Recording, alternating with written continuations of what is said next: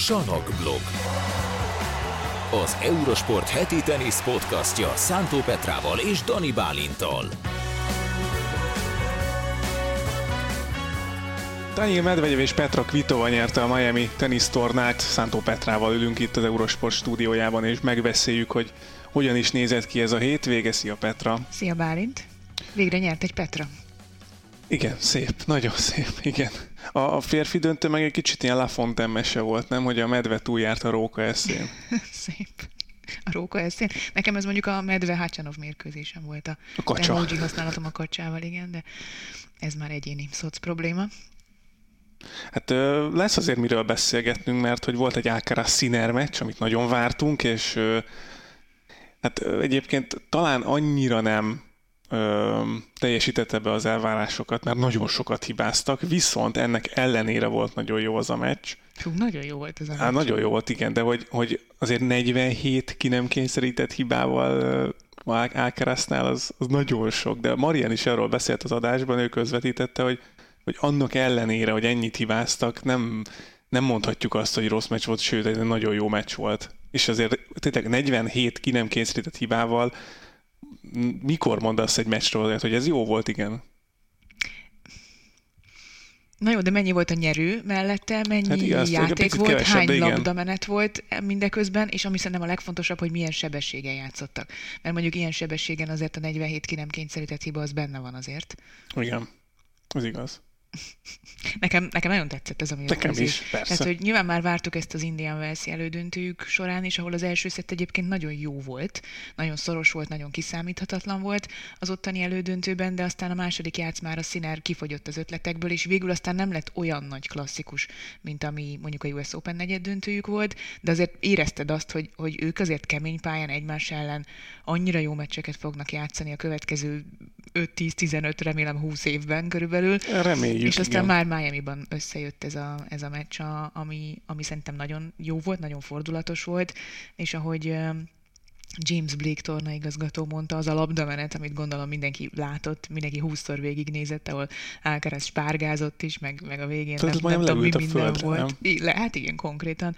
És aztán utána úgy, úgy ért véget a labdamenet, hogy, hogy ott feküdt, mint egy tengeri csillag így a, a hálónál, hogy azt mondta James Blake, hogy ez minden idők legjobb labdamenete volt, mert tényleg olyan sebességen teniszeztek, és annyi fordulat volt benne, hogy, hogy senki nem hitte el. Igen, mondjuk az, az, egy, az egy kicsit túl mert nem tudom, túl dramatizált mondat volt, nyilván azért hazabeszél, hogy miami van, akkor Ákeresz és Színer lejátszották minden idők egyik, hanem a legjobb labdamenetét, de, de hát azért volt egy Nadal Federer Ausztrál open is egy legendás pont, azért Kyrgios Federer Miami-ban szintén játszott olyan pontokat, meg, meg azért nyilván annyi, annyi, annyi pont közül lehetne válogatni, de tényleg egy olyan olyan meccs volt, ami így megint alátámasztotta azt, hogy ez, ez a következő tíz évben azért ez, ez standard lehet ez a, ez a két játékos.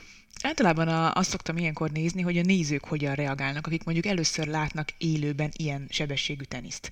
Uh-huh. Mert szerintem ez, ez tévén keresztül is brutális, nem? De, de, de, de, élőben... de töredékesen jön át. Tehát biztos, az a durva, hogy, biztos, hogy, hogy nem jön tényleg, át. aki volt élő meccsen, akár itthon is, Magyarországon is, ott, ott is sokkal gyorsabb a játék, és, és ez, ez még ugye nyilván sokkal feljebb van ez a szint, és, és tévén nem jön át, hogy milyen gyorsan teniszeznek, és azért nehéz megítélni. Még, még itt is látszik, hogy ez gyorsabb, mint az átlag, de tényleg ezt élőben átélni az, az egészen félelmetes lehet.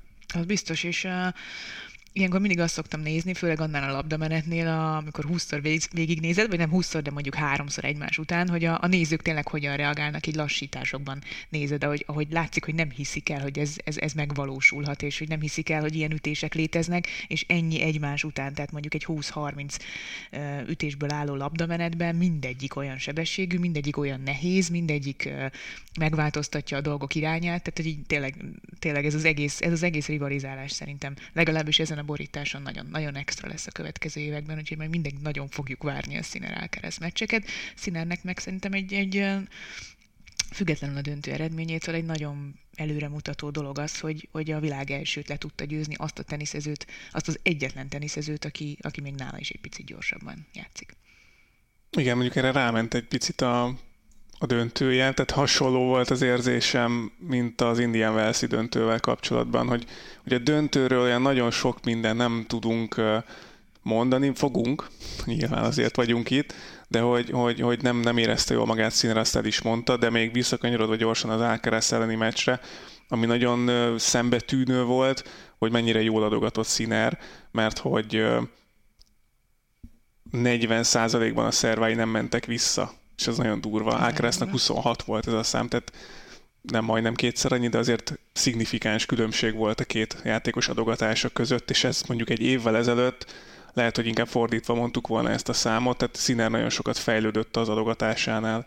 Na, szinte nagyon sok mindenben fejlődött, tehát a játék nagyon sok elemében. Sokat beszélt arról, hogy, hogy pakolt föl egy kis izmot, nyilván van még mit fölpakolni, és ez, ez azért hosszú távon segíthet neki, hogy olyan atletikus legyen, mint amilyen Alcaraz már most, vagy még inkább a, ugye az adogatása, ahogy te is mondtad, azért az a világ első ellen így szerválni, az, az nagyon-nagyon sokat fejlődött, a fogadójátéka rengeteget fejlődött, tehát azt néztem, hogy a döntő előtt, nyilván a döntő miatt egy kicsit rosszabb lett ez a, ez a statisztika, de hogy a második szervák után lejátszott fogadó pontoknak a 66%-át megnyerte, az mi? Durva. Hogy megnyerte a fogadójátékainak a 45%-át Miami tornán. A döntőig nyilván aztán utána ez, ez változott a, a döntővel, de hát azért ez egy nagyon, nagyon kemény, nagyon kemény dolog. Tenyeres oldalon simán 160-170-180 km per órás ütések folyamatosan, tehát hogy ilyen Gyokovicsi szinten, és hogy nagyon sokat jött előre ugye a hálóhoz is Alcaraz ellen. Nem volt hibátlan a statisztika, tehát 25-ből talán 16-szor nyert labdamenetet fönn a hálónál, de hogy, hogy jött föl, ami nem a, neki azért nem egy ilyen vele született terep, hogy jöttem fönn a hálónál. De hát azt tudja, hogy, hogy, hogy ha, ha lehetőséget ad Alcaraznak, akkor ezekben az úgynevezett steel pontokban, tehát a védekező ütésből támadásba átmenő pontokban Alcaraz is világverő lehet, uh-huh. tehát nem csak Medvegyevnél lehet erről beszélni, Sziner is nagyon jó volt ebben egyébként ezen a, ezen a tornán is, de, de igen, azt, azt jól érzékelte, hogy ha, ha, ha hagyja Alcarazt, hogy ha, tehát vannak ezek, mondjuk szoktuk mondani, hogy többször kell megnyerni egy pontot a, a másik ellen, Alcaraz ez, ez, ezekben nagyon veszélyes védekezőként, úgyhogy ezt, ezt érzékelte Sziner meg a csapata is, hogy menni kell fel a hálóhoz, még hogyha nem is az első röptéből tudja befejezni, de már olyan pozícióba tud kerülni, ami, ami neki kedvez. Szerintem nagyon fontos mondat volt, amit ő mondott el utána, vagy az interjúban, vagy a sajtótájékoztatón, hogy tudott váltani az Indian Wells elődöntőhöz képest, tehát stratégiailag máshogy állt ki arra a mérkőzésre, és tudott váltani a meccs közben is. Ugye ne felejtsük el, hogy szettelőnyben volt Alcaraz, és a második játszmában volt lehetősége brékelőnybe kerülni, sőt, azzal a brékel adogathatott volna a győzelemért is. Tehát, hogy... Tetszett, amit mondott a Gábor a adásban, hogy hogy miben változtatott, kérdezted, miben változtatott szerinted, és mondta, hogy hát, hogy agresszívabb volt, mondta színerről, aki 150 üti a tenyereseket, de hogy igen, ez picit így furán hangozhatott, én is így fölkaptam a fejem, hogy ez színer, hát ki, ki játszik agresszívan, hanem színer, de hogy igen, tehát az is nagyon fontos ilyenkor, hogy, hogyha ha egy vagy két ütéssel hamarabb már tudsz szöget nyitni, vagy jobban be, bevállalsz egy tenyeres keresztet, vagy, vagy egyenest, akkor azzal már agresszívabbnak mondhatod magad és valószínűleg a Gábor erre gondolt. Igen, de ez is egy érdekes dolog, nem? Ezt hogy olyan könnyű mondani kívülről, hogy játszál agresszívebben. Igen. Most mondd ezt Medvegyevnek, akinek ugye a, a, a természetes szülőhelye az a 6 méterrel az alapvonal mögött. De de hogy... Te az, az oroszlán királyos még, hogy mi van, a, mi van ott a horizonton túl, az a medvegyev alapvonal. ott mi van? Nem tudom, sosem voltam még. Sosem voltam még. Az nem, az nem a büszke föld. Szóval, hogy igen. Szóval, hogy mennyire, uh, milyen tiszta ez az asztal, most nézem. Igen. Nincs tele új lenyomattal. Szóval, hogy uh, nem olyan egyszerű egyébként agresszívebbnek lenni, főleg, hogy az ember alapjáraton agresszíven játszik, mert ahhoz kell szerintem egy önbizalom. Tehát ahhoz, hogy te most akkor még, még gyorsabban, még inkább a vonalra üsed, még előbb, még két ütéssel előbb támad meg a labdát, még többet jöjjél föl, ahhoz szerintem önbizalom kell. És az meg nem olyan egyszerű. Tehát ez, ez, én hát az, értem, hogy ők a világ építeni. legjobb játékosai, de ez egy felépít, igen, ez egy felépítendő dolog, és, és ez nem jön csak így.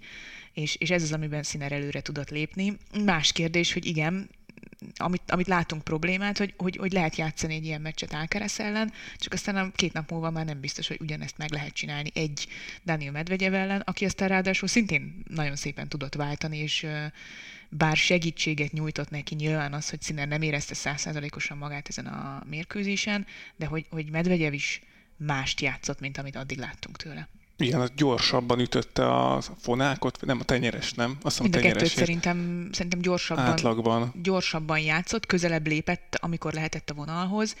Gyorsabbak voltak az alapvonalütései szerintem mind a két oldalról, és ő is megpróbált egy-két-három ütéssel korábban támadni, mint ami nála indokolt. Ez Jim Curry kérdezte a teniszcsenelen tőle, hogy hogy, hogy ez taktika volt, hogy ugye ennyire gyorsan és agresszívan játszott, és mondta, hogy mondta Medvegyev, hogy hát nem mondaná ezt, hogy ez volt a taktikája, mert, mert neki ez nem, nem, az, nem ez a játék stílusa, de hogy, hogy, hogy mondják ezt, angolul jut eszembe, de hogy a, a tudat alatt mm-hmm. tudta, hogy ösztönösen érezte, igen, hogy, hogy hogyha Sinernek lehetőséget ad, akkor a, a, arra rá fog fázni. És emiatt ösztönösen próbálta hamar befejezni a pontokat. Hát végül is akkor ez taktika, még akkor is, hogyha... Igen, egy ilyen tudatalatti, tudatalatti taktika. taktika. Tehát Medvegyev szerintem ebben nagyon extra, hogy, hogy ő tud váltani akár uh, uh, mérkőzésen belül is, és erre megint nagyon jó példa az Indian Wells Zverev elleni meccs, ahol ugye megsérült, bajban volt, set hátrányban, majdnem break hátrányban, uh, megsérült, és abban a pillanatban egy átfordult benne valami, jó, nekem itt most el kell kezdenem gyorsan játszani, mert nem fogom megnyerni ezt a meccset fél bokával, vagy egy bokával, úgyhogy hátul állok és pötyögtetem vissza a labdákat, hanem egyszerűen föl kell lépni, be kell gyorsítani, és képes volt erre, csak neki kell valami klikk, hogy ez így átálljon. Hát ott volt egy klikk, amikor ugye visszaadta a break előnyét a második szedben, talán nem lett nem, amikor igen. nem tudta megerősíteni 2-0 után, igen, ugye? Igen, igen, igen. Uh-huh. Ott, ott tényleg csinált furcsa dolgokat. Én is ezt ő azzal magyarázta, hogy ott ő, ő, ő egy kicsit megijedt uh, attól, hogy jó, ez a meccs most már simán az övé, és azért mégiscsak nagyon régen nyert már ATP ezres versenyt, még akkor is, hogyha a trófa emelgetésben azért eléggé otthon van mostanában. Ez minden idők legjobb medvegyeve, akit láttunk? Hmm. Az elmúlt egy másfél hónapban mondjuk? Hmm. Ez egy jó kérdés. Mert hogy vannak, vannak nagy menetelései Medvegyevnek pályafutása során, Ugye most így könnyű lenne azt mondani, hogy hú, hát öt döntőből egymás után négyet megnyert, ugye ráadásul nagyon rövid időn belül, tehát viszont voltak neki nagy menetelései, 2019-ben hat döntőt játszott egymás után, Washingtonban, Montrealban és Cincinnati-ben a US Open-en Szentpéterváron és Shanghai-ban is döntőzött. Igen, ez, ez ugye egy döntő. hosszabb Ez hosszabb táv volt. Igen, egy hosszabb... ugye ebben van három torna győzelem, és egy Grand meg egy, meg egy Grand Slam döntő, igen. Meg uh, ugye ATP ezres versenyeken. Tehát oké, hogy hosszabb idő alatt jutott el a hat döntőig, de, de az is egymás után bizonyos értelemben, csak annyi, hogy volt nagyobb szünet is. Ott van ugye akkor a 2020 végétől induló 2021 elejéig tartó 20 meccses győzelmi sorozata, ahol 12 top 10-est vert meg ez idő alatt. Ezért, ezért és akkor most van ez. Gondolkozom ez a ezen a kérdéseden, hogy, hogy akkor ez a legjobb medvegyev, mert szerintem az, hogy 12 top 10-es győzöl le abban a 20 meccses győzelmi sorozatban. Hát volt egy off-season, ugye egy holt szezon, de igen. Az brutális, szerintem. Az, amit most az előbb mondtál, hogy, hogy hat döntő egymás után, köztük egy Grand Slam döntő, ahol életed első Grand Slam döntőjében... Az augusztus, augusztus, nem Washingtontól? Az igen, augusztus közepe? augusztustól Sánkháig, novemberig. novemberig. Uh-huh. Uh-huh. Tehát az, az, is, az is brutális, és abban van egy Grand Slam döntő, ahol Rafael Nadal ellen kiharcolta az öt szettet, és volt esélye. Tehát szerintem ez is, ez is brutális, meg amit most csinált, az is brutális, mert ha belegondolsz, legyőzte Novák Gyokovicsot, akit nem vert meg senki rajta kívül abban az évben, vagy idén még senki nem vert meg rajta kívül. Mondjuk szegény nem játszhatott sok helyen. Igen, tehát ö, tegyük hozzá, hogy, hogy, hogy picit más lenne ez az egész történet, hogyha Indian Westben és Miami-ban ott lehetett volna Djokovic. Akkor kíváncsi vagyok, hogy mi lett volna.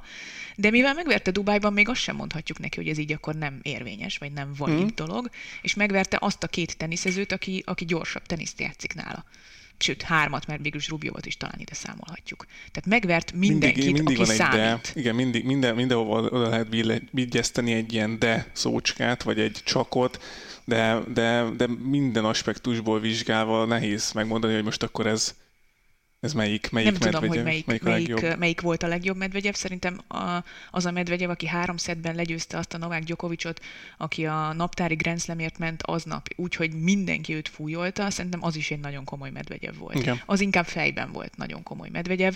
Ott nem mondom, hogy élete teniszét kellett feltétlenül játszania, de magát a helyzetet úgy kezelte, aminél feljebb nem nagyon van a teniszben szerintem. Tehát, és ennek még nincs vége. És nincs vége. Mert hogy azt mondta, ez... hogy lehet, hogy ott lesz Monte carlo Azt, azt mondta, mondod, én a hatodik én, azt, ne, én nem mondtam, de azt mondta, hogy, hogy, hogy most mondjuk nem tudom, kedden hazamegy, vagy nem tudom, és akkor mondjuk pént, csütörtökön vagy pénteken fog először edzeni kb, mert hogy most egy picit nem, de hogy hogy megpróbálja Monte carlo is elvileg. Ugye beszéltétek, hogy mikor láthatjuk utoljára, vagy legközelebb Medvegyevet. Elvileg ott lesz Monte Carlo-ban. Nagyon kíváncsi vagyok egyébként arra, hogy, hogy Daniel Medvegyev meddig viszi majd salak, salakon pályafutása során, mert szerintem már tavaly is egyébként. az, az nagyon jó volt. Ugye a döntőben mondta a diátadon, hogy, hogy gratulálok, Daniel, tényleg fantasztikus teljesítmény volt, most jön a salak szezon, majd meglátjuk, hogy ott mit, mit kezdesz magaddal, de én nagyon kíváncsi vagyok rá egyébként, hogy, hogy salakon hogyan teljesít majd pályafutása során Medvegyev. Én simán belelátom azt. Köves Gábor ingatta a fejét, hogy ne, nem kizárt, kizárt. Uh-huh. Mondom, legalább még Madridban a magaslat, gyorsabb uh-huh. salak, nem tudom, jól kijön a, a sorsolás. Nem, nem látsz rá, és mondja, hogy még mindig nem látja azt Medvegyev, hogy ő salakon el tudna jutni egy ilyen nagy torna győzelemig. Nyilván kisebb torna győzelmet össze lehet szedni, de én már azért tavaly láttam úgy játszani a csalakon, ami nem volt annyira reménytelen. A negyed döntős volt a Garoszon is. Tehát, hogy úgy, hogy előtte nem nyert meccset kis túlzással. Ja. Tehát, hogy, hogy szerintem ő hosszú távon azért, nem azt mondom, hogy Roland Garroszt fog nyerni, mert azt, azt azért nem jelenteném ki de hogy nem, nem biztos, hogy őt ki kell röhögnünk majd mindig salakon. Ja nem, nem, nem. Hát azért nevetünk, ugye, mert hát híresen kimondta ott is, hogy mennyire gyűlöli a borítást, és tajtékzott egy csomó mérkőzésén, ezért mosolygunk mindig, hogyha Salak és Medvegyev egy mondatba kerül, de maga a játék az nem, nem tudom, érdekes lesz. Tehát, hogy, hogy át lehet-e hidalni azt, hogy te nem szeretsz egy borításon játszani, és nem a kedvenc borításod, és talán nem is oda illik. Bár ez a védekező tenisz oda illik. Igen. Tehát ez, hogy kigyalogolsz pontokat, hogy ezt át lehet-e hidalni azzal, hogy akkora önbizalmad van, ami felülkerekedik azon, hogy neked problémáid vannak salakon. Szerintem át lehet hidalni, tehát szerintem most megválaszoltad a kérdést. Tehát, hogy nyilván, nyilván egy nagyon lassú salakon, nyilván egy salak specialista ellen, nyilván egy, egy jó Carlos Alcaraz ellen, egy jó Zverev ellen, egy, egy jó, um, remélem látjuk még Rafael Nadal ellen, nem, nincs, nincs rá nagyon esély, de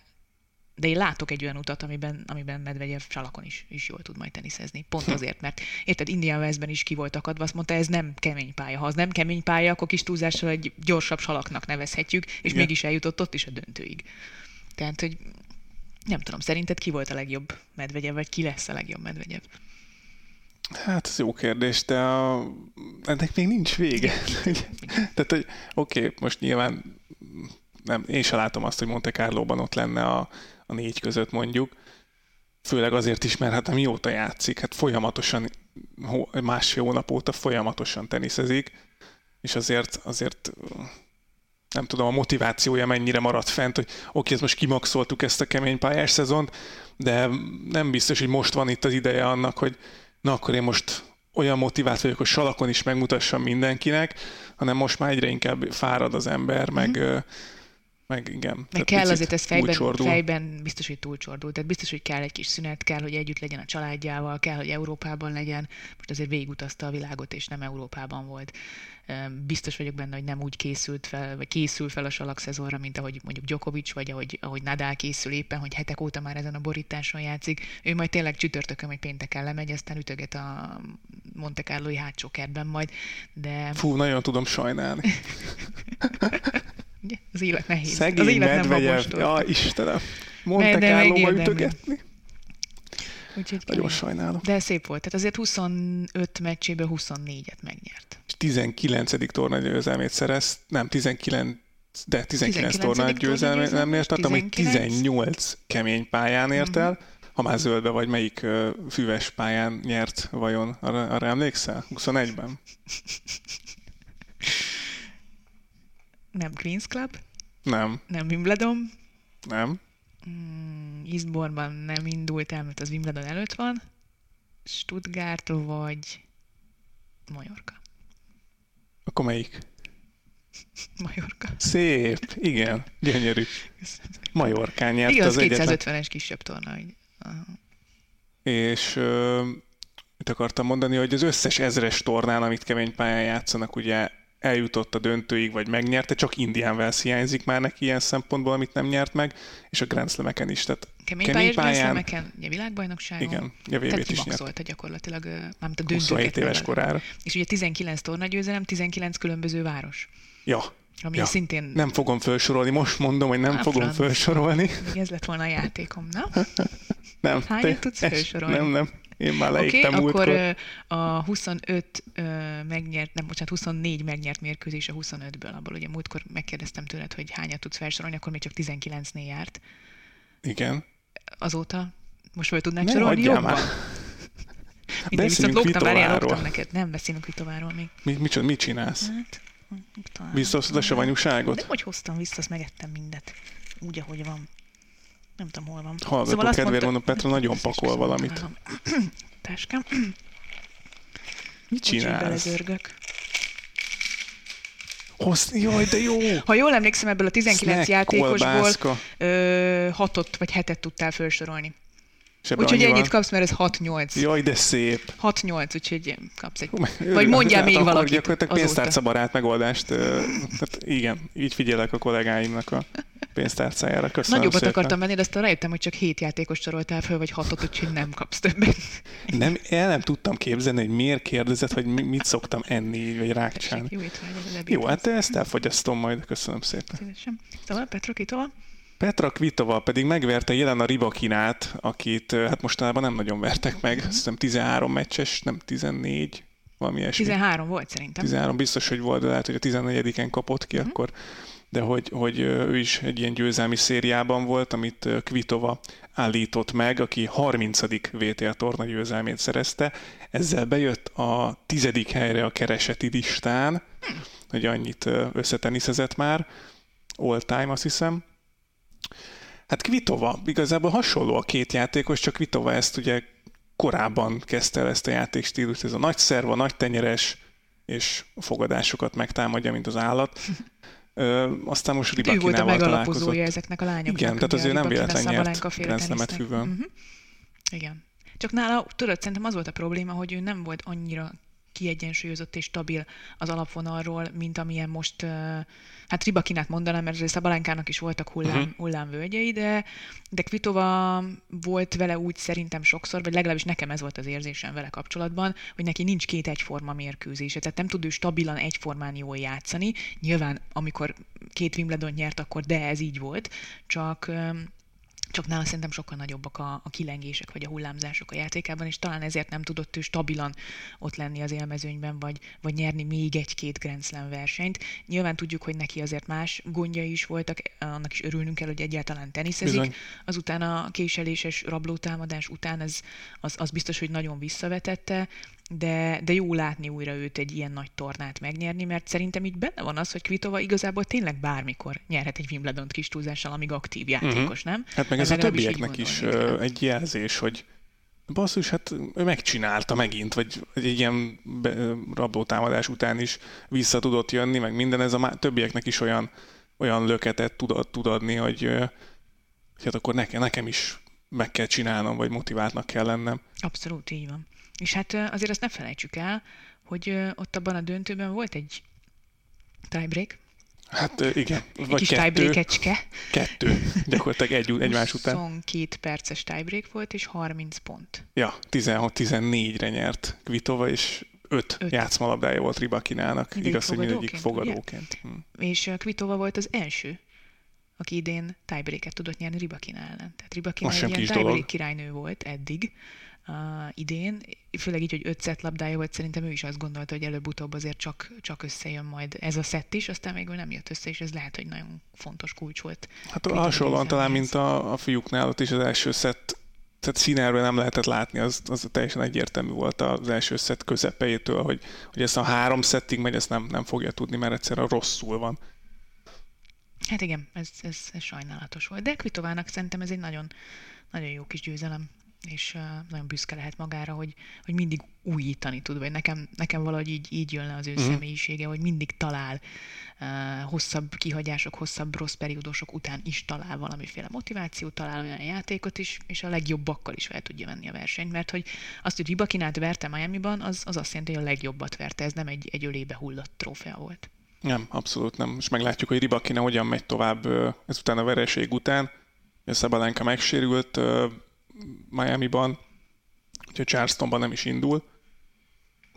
Elfáradnak azért ők is. Tehát El igen, egyrészt, másrészt meg ugye ugyanaz, amit Medvegyevnél is mondunk, hogy jön a salak szezon. Mm. Tehát nem a salak szezonban várjuk Ribakinától a következő Grand Slam győzelmet, sem Kvitovától, Szóval itt, itt majd lehet, hogy a lányoknál egy picit nagyobbat fordul ilyen szempontból a szezon, és, és mondjuk újra Sionteket és a, a kicsit variatívabb játékot játszóknak a, a, a dics, dics hetei következnek majd. Szabadánk ugye nagyon megverte Krejcsikovát, és azután beszélt arról, hogy miért mindenki arról beszél, hogy Sviontek, Ribakina és ő lesz a következő nagy hármas, hát Krejcsikovát milyen tenisz tud produkálni, őre is érdemes lesz még Igen. odafigyelni, abszolút. A salak szezonban ő például most előre előre tündökölhet, de hülye szavakat használ. Előre de... tündököl, az jó. Ja. előre tündök, előre léphet, kiléphet a rivalt a fényben. Szép, igen. Mi lesz a salak szezonban akkor? Most lesz ugye Marrakes, Estoril. És Estoril, ez egy 250-es hét, ahol igazából az ilyen bemelegítő hét tulajdonképpen. És aztán jön a húsvét, ahol húsvét. jön majd Monte Carlo. Húsvét vasárnap kezdődik már a Monte Carlo-i torna. Már ugye Stefanos Tsitsipas a kétszeres címvédő, de nem teljesen egészséges. Viszont most pont láttam reggel Instagramon, hogy már nagyon vadul edz salakon, tehát hogy így, ha, ha, ha rendbe jön, akkor, akkor azért neki az egy, tényleg egy ilyen úgymond hazai pálya szintén. Tehát azért az elmúlt két évben ő nem kapott ki Cicipas, és Remény, én remélem, hogy egészséges lesz, mert egy, egy jó cicipász szerintem kell Ráférne a, a mezőnyre is, igen, meg cicipászra is hogy, hogy legyen valami sikerélménye azok után, mert ő, ő tényleg egy nagyon-nagyon lelkizős, nagyon, uh-huh. nagyon olyan, olyan ember, aki, akinek kellenek azok a, a visszacsatolások, hogy, hogy, hogy megérte a beletett munka, uh-huh. mert azért sokat dolgozik ő is nyilván, mint mindenki más, csak most mostanában rájár a rúd egy picit. Kíváncsi vagyok. Ez mekkora szóvic lehet rájár a rúd. Kasper Ruud. Ah. Na, Kasper Ruud a másik, akit előre akartam hozni, hogy na neki is villantani kéne most már valamit itt a salak szezonban, főleg úgy, hogy neki talán még nagyobb védeni valója van azzal a Roland Garros döntővel, mint mondjuk Cicipásznak a Monte Carlo-i tornával, bár azért ő is jól szerepelt. Na, szóval igen, tehát azért itt Cicipász, Rúd, Rúd igen. És, és hát ugye Novák Gyokovicsra vagyok nagyon kíváncsi, mert... Nem mindenki. Mert ugye megint ugyanaz van, mint tavaly, hogy, hogy jó, tavaly más volt, mert tavaly Ausztráliában sem indulhatott el. Most azért van egy Ausztrál Open győzelme, de nagyon régen nem játszott, és, és az nem tudom, hogy milyen hatással van legalábbis a szalagszezon elején az adott játékra. Ugye tavaly neki Monte Carlo-ban nem is sikerült, és ő fokozatosan lendült bele a salak-szezonba. Igen, ugye arról beszélgettünk tavaly ősszel valamikor, hogy, hogy Djokovicban az a, az a, az a döbbenetes, hogy, hogy ugyanott tudja megfogni a fonalat, ahol el, elengedte, mielőtt abba hagyta, és ilyen hónapos kihagyásokkal tud ugyanolyan színvonalon teniszezni. Viszont a salak szezonban ez picit veszélyes, nem, nem az, hogy veszélyes, tehát ott több olyan ellenfél van, aki tényleg a salak specialista, és kifogja. Ugye Davidovics Fokinától kapott ki, ugye? Igen, Monte Tavaly. igen. Uh-huh. Tehát, hogy, hogy, hogy ott, ott könnyebb elkapni azért egy olyan játékost, aki nem játszik már hónapok óta gyakorlatilag. Igen, tehát ez, ez kemény pályán azért nagyobb fölény lenne szerintem Gyokovicsnak, vagy kisebb áthidalandó probléma, hogy mondjuk kihagyott másfél hónapot, vagy két hónapot az ATP szezonból. Viszont gondolom én, hogy ő már hónapok óta salakon edz, tehát sokkal többet, mint, mint azok, akik, akik elindultak a Sunshine Double-on, vagy a kemény pályás versenyeken. Nagyon kíváncsi vagyok rá egyébként, nagyon kíváncsi vagyok rá. Főleg így, hogy, hogy Rafael Nadal mm, idei salakszezonja azért minimum kérdőjeles. Az is benne van a pakliban, sőt, talán, talán már azt is kijelenthetjük, hogy az is pozitívum lenne, hogyha ott lenne a Roland Garroson, vagy Április 4-én kezdődött minden, majd így fogunk visszaemlékezni, amikor elkezdtük temetni Rafaelna, de hát a 15. Roland Garros győzelme előtt.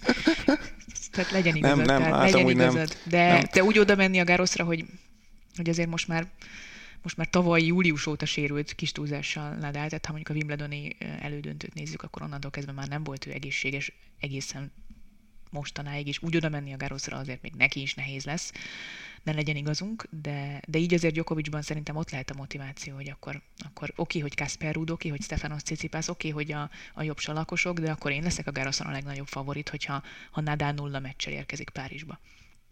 Uh, igen, akkor igen. Tehát uh, Nadalnak azért mindig is kellettek a felvezető tornák, hogy, uh, hogy építse magában az önbizalmat, meg a, a játékát.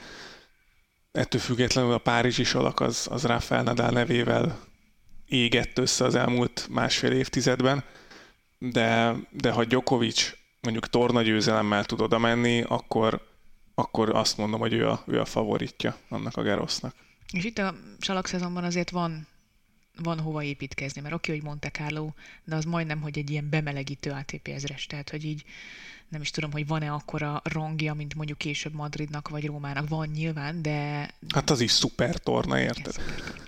de ez szép, meg jó helyen van, meg, meg, meg, meg tök nagy dolog, de hogy hogy a formát időzíteni általában ugye Madrid-Róma környékére szokták az igazán nagy csalakosok. És ugye most lesz először olyan, hogy a Madrid is, meg a római torna is olyan másfél hetes torna lesz, mint amilyen a Sunshine Double két tornája, uh-huh. tehát hogy nem lesz annyira zsúfolt. Ugye ez volt sokszor nehéz szerintem a salakszezonban, vagy legalábbis én biztos, hogy uh, nehézségekbe ütköztem volna, hogy két ezres torna van egymás után, tehát gyakorlatilag aki megnyeri a, a madridi versenyt, annak jó esélye két nap múlva már a római ezresen is kell játszania, annak érdekében, hogy be tudják fejezni a, a tornát, és akkor utána van egy heted a Gárosz előtt. De most egy picit jobban elnyúlik ez a része majd a salakszezonnak.